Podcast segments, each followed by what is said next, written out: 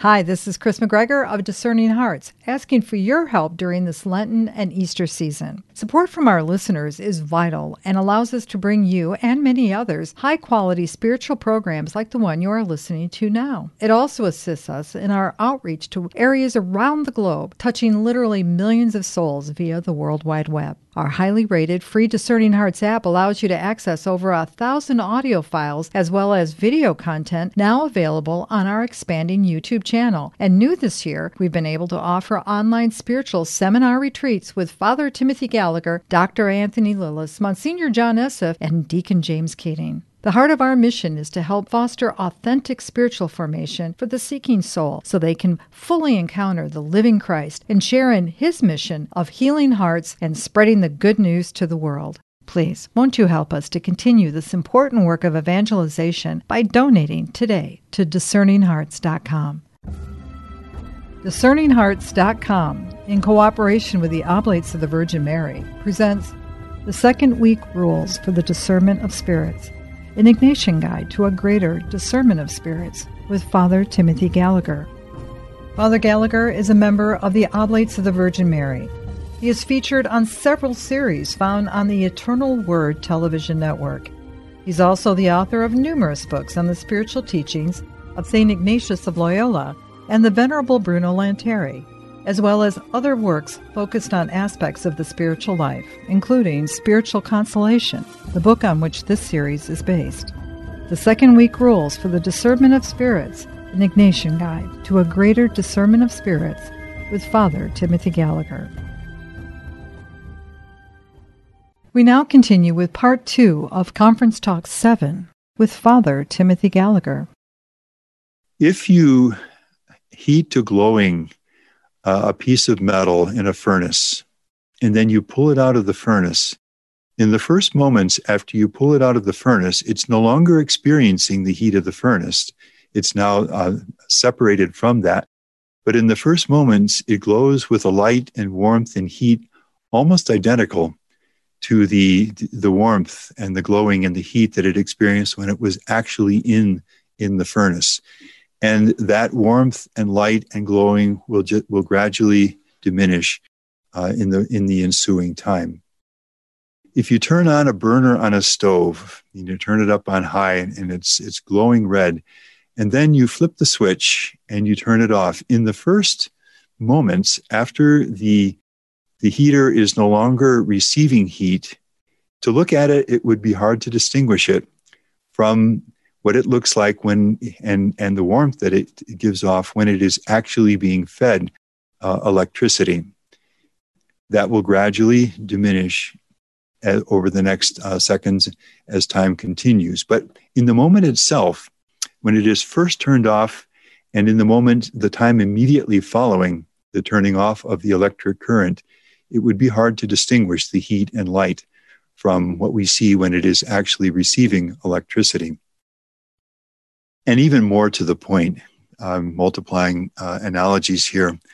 When a person receives a sign of love, a letter, uh, a phone call, video, audio, uh, an email which assures the person of being loved, of a person's closeness and willing to help.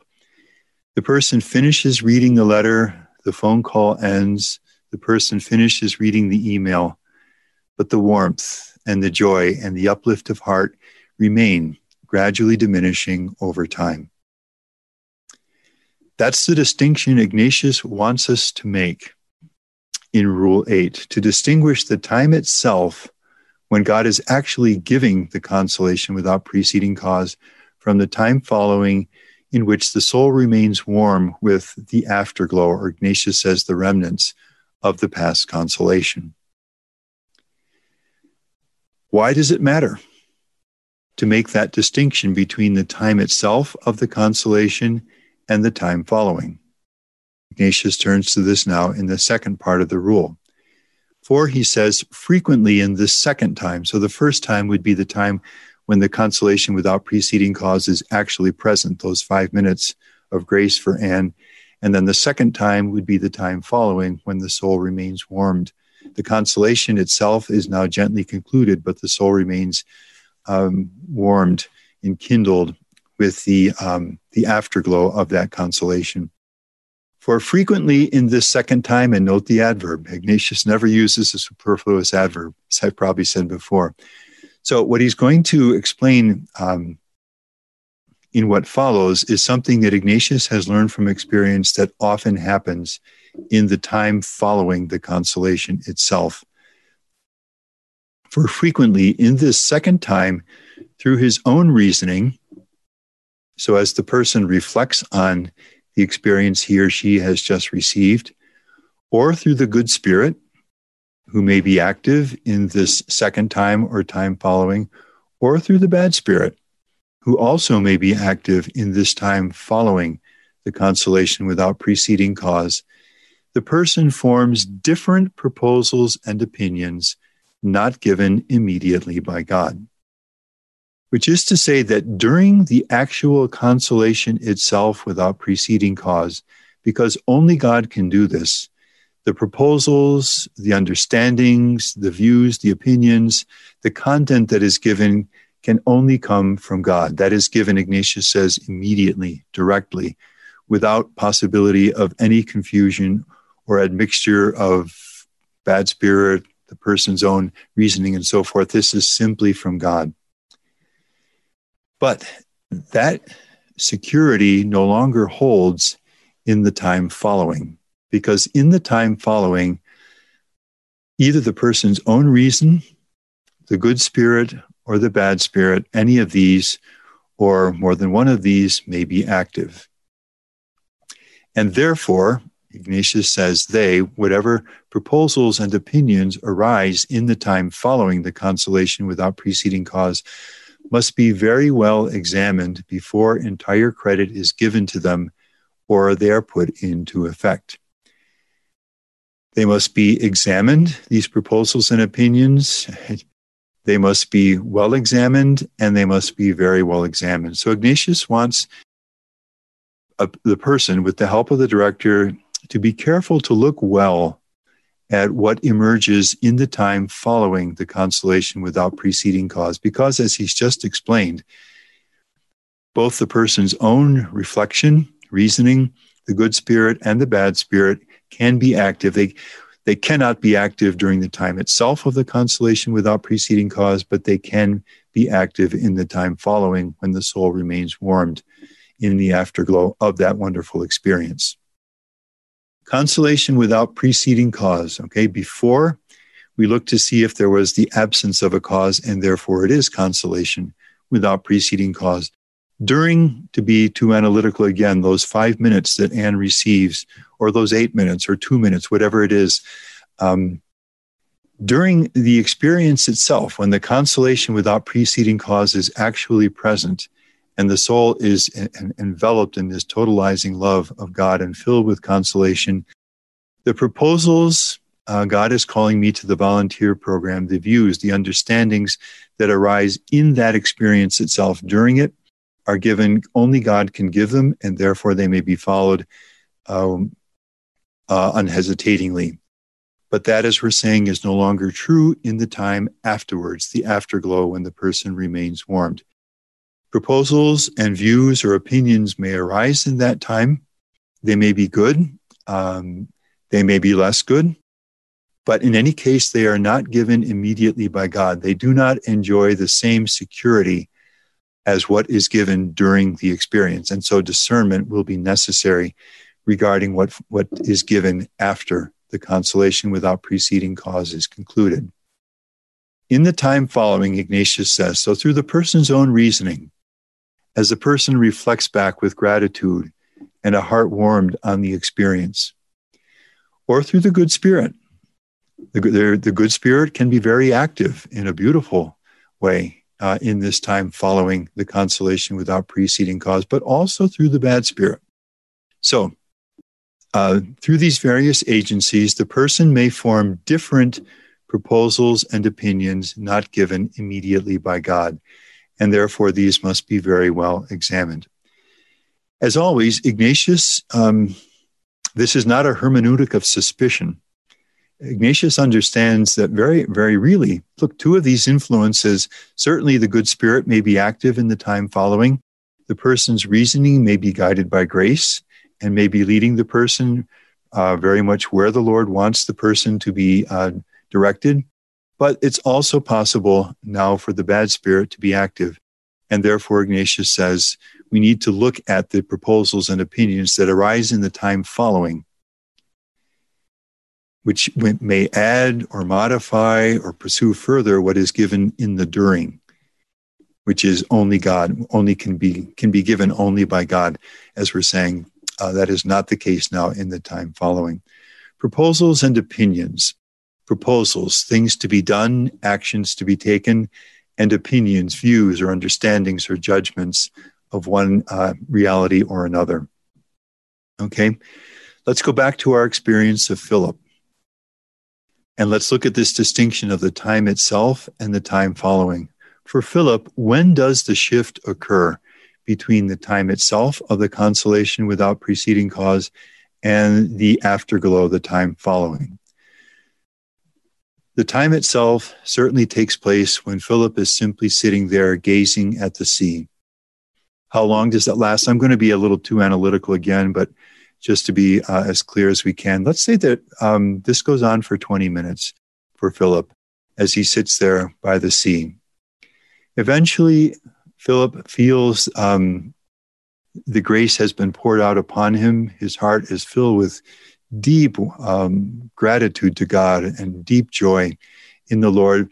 But he, he knows that the experience has now been given. He rises, goes back to the retreat house. Probably the shift between the time itself and the time following already takes place as Philip prepares uh, to rise and, and leave the seashore. Certainly, by the time Philip returns to the retreat house and the retreat continues, he has entered the time following. In the light of Rule 8, then, is Philip's discernment that God, through this experience, has shown him that he is calling him to the diaconate? In the light of Rule 8, is Philip's discernment complete or is there more yet to do?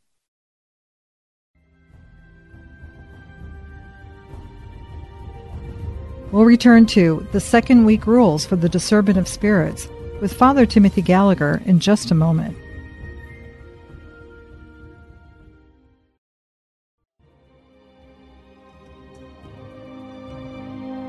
Did you know that Discerning Hearts has a free app in which you can find all your favorite Discerning Hearts programming? Father Timothy Gallagher, Dr. Anthony Lilles, Deacon James Keating, Mike Aquilina, Dr. Matthew Bunson, and so many more are found on the Discerning Hearts free app. Did you also know that you can stream Discerning Hearts programming on numerous streaming platforms such as Apple Podcasts, Google Play, iHeartRadio, Pandora, Spotify, Stitcher, TuneIn, and so many more? And did you know that Discerning Hearts also has the YouTube page? Be sure to check out all these different places where you can find Discerning Hearts.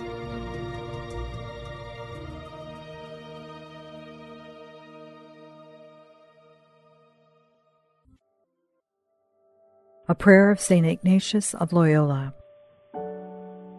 Take, Lord, and receive all my liberty, my memory, my understanding, and my entire will, all that I have and call my own. You have given all to me. To you, Lord, I return it. Everything is yours. Do with it what you will. Give me only your love and your grace. That is enough for me. Amen.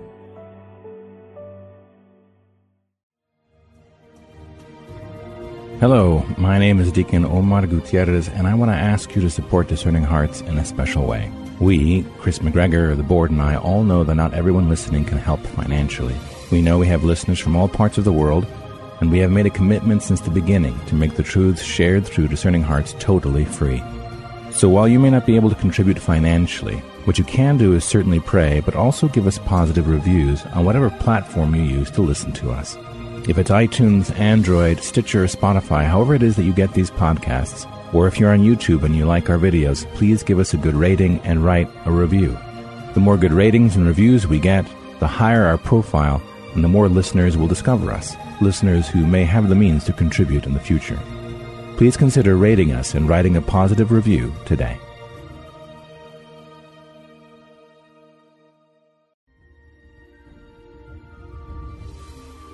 We now return to the second week rules for the discernment of spirits with Father Timothy Gallagher.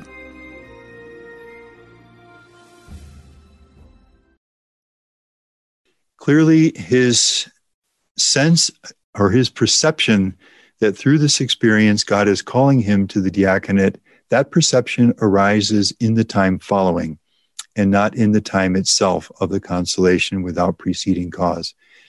In the time itself, only God is at work, as we've seen in the time following his own reason, the good spirit and the bad spirit may all be at work. And his own reasoning appears very much to be at work.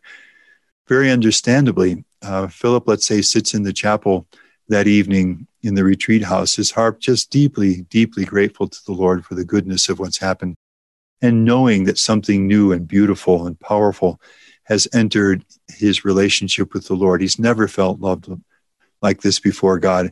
And so, very easily, he can find himself uh, wanting to respond and to love the Lord in some new way, feeling called by the Lord to some new response.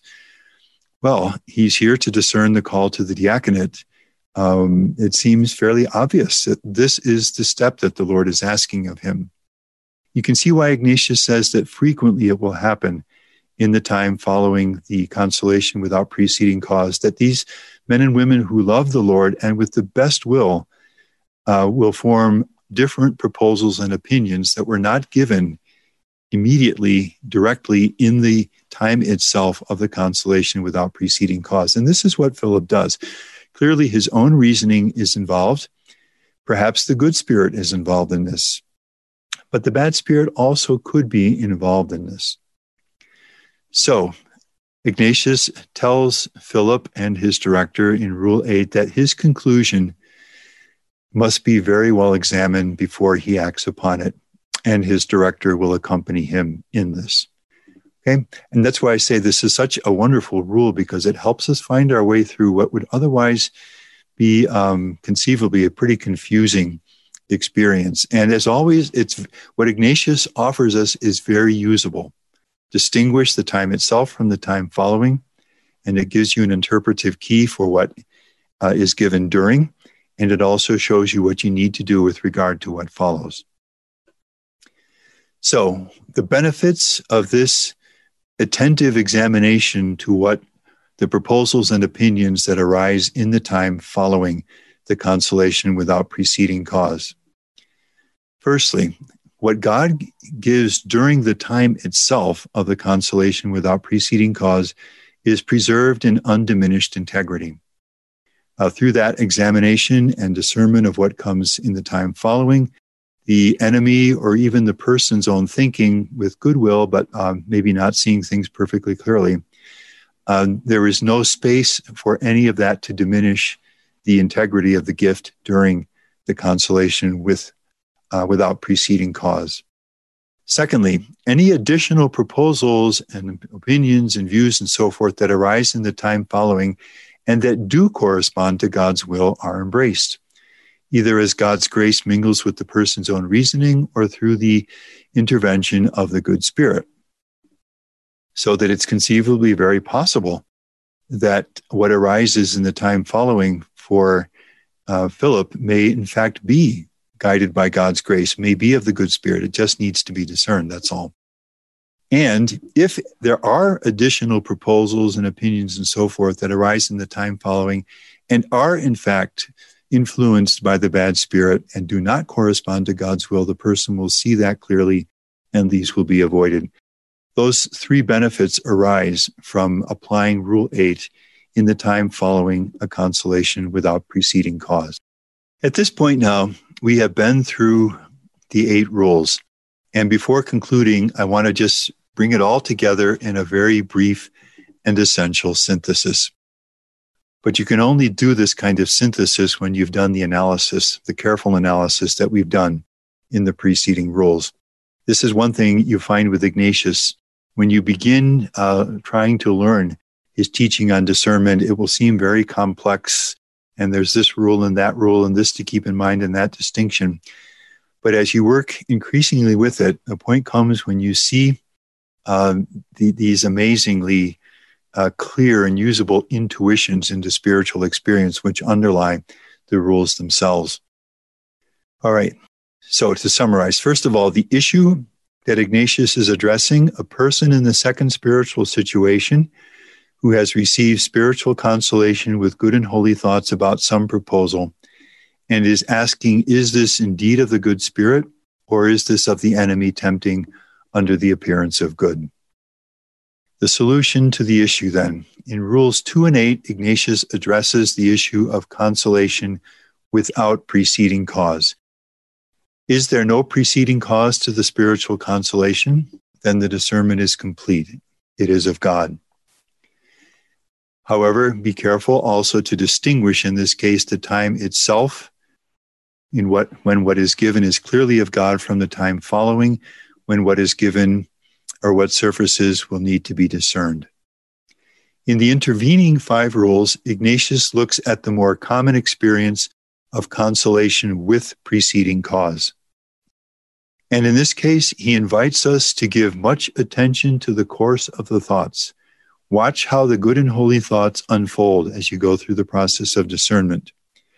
If there is no diminishment, whether objective or affective, then it is of the good spirit. If there is an objective or affective diminishment, then it is of the bad spirit. And finally, note, if possible, the initial affective resonance. Does it come like water entering a sponge or like a drop of water falling on a rock. And if possible, we have a, um, an indication already in the very beginning of the spiritual consolation with preceding cause and associated thoughts as to whether this is of the good spirit or of the bad spirit. And as we've said all along, if we're not able to note that, with peace in our hearts, we pursue the signs given in the fifth and sixth rules. And this is where it leads.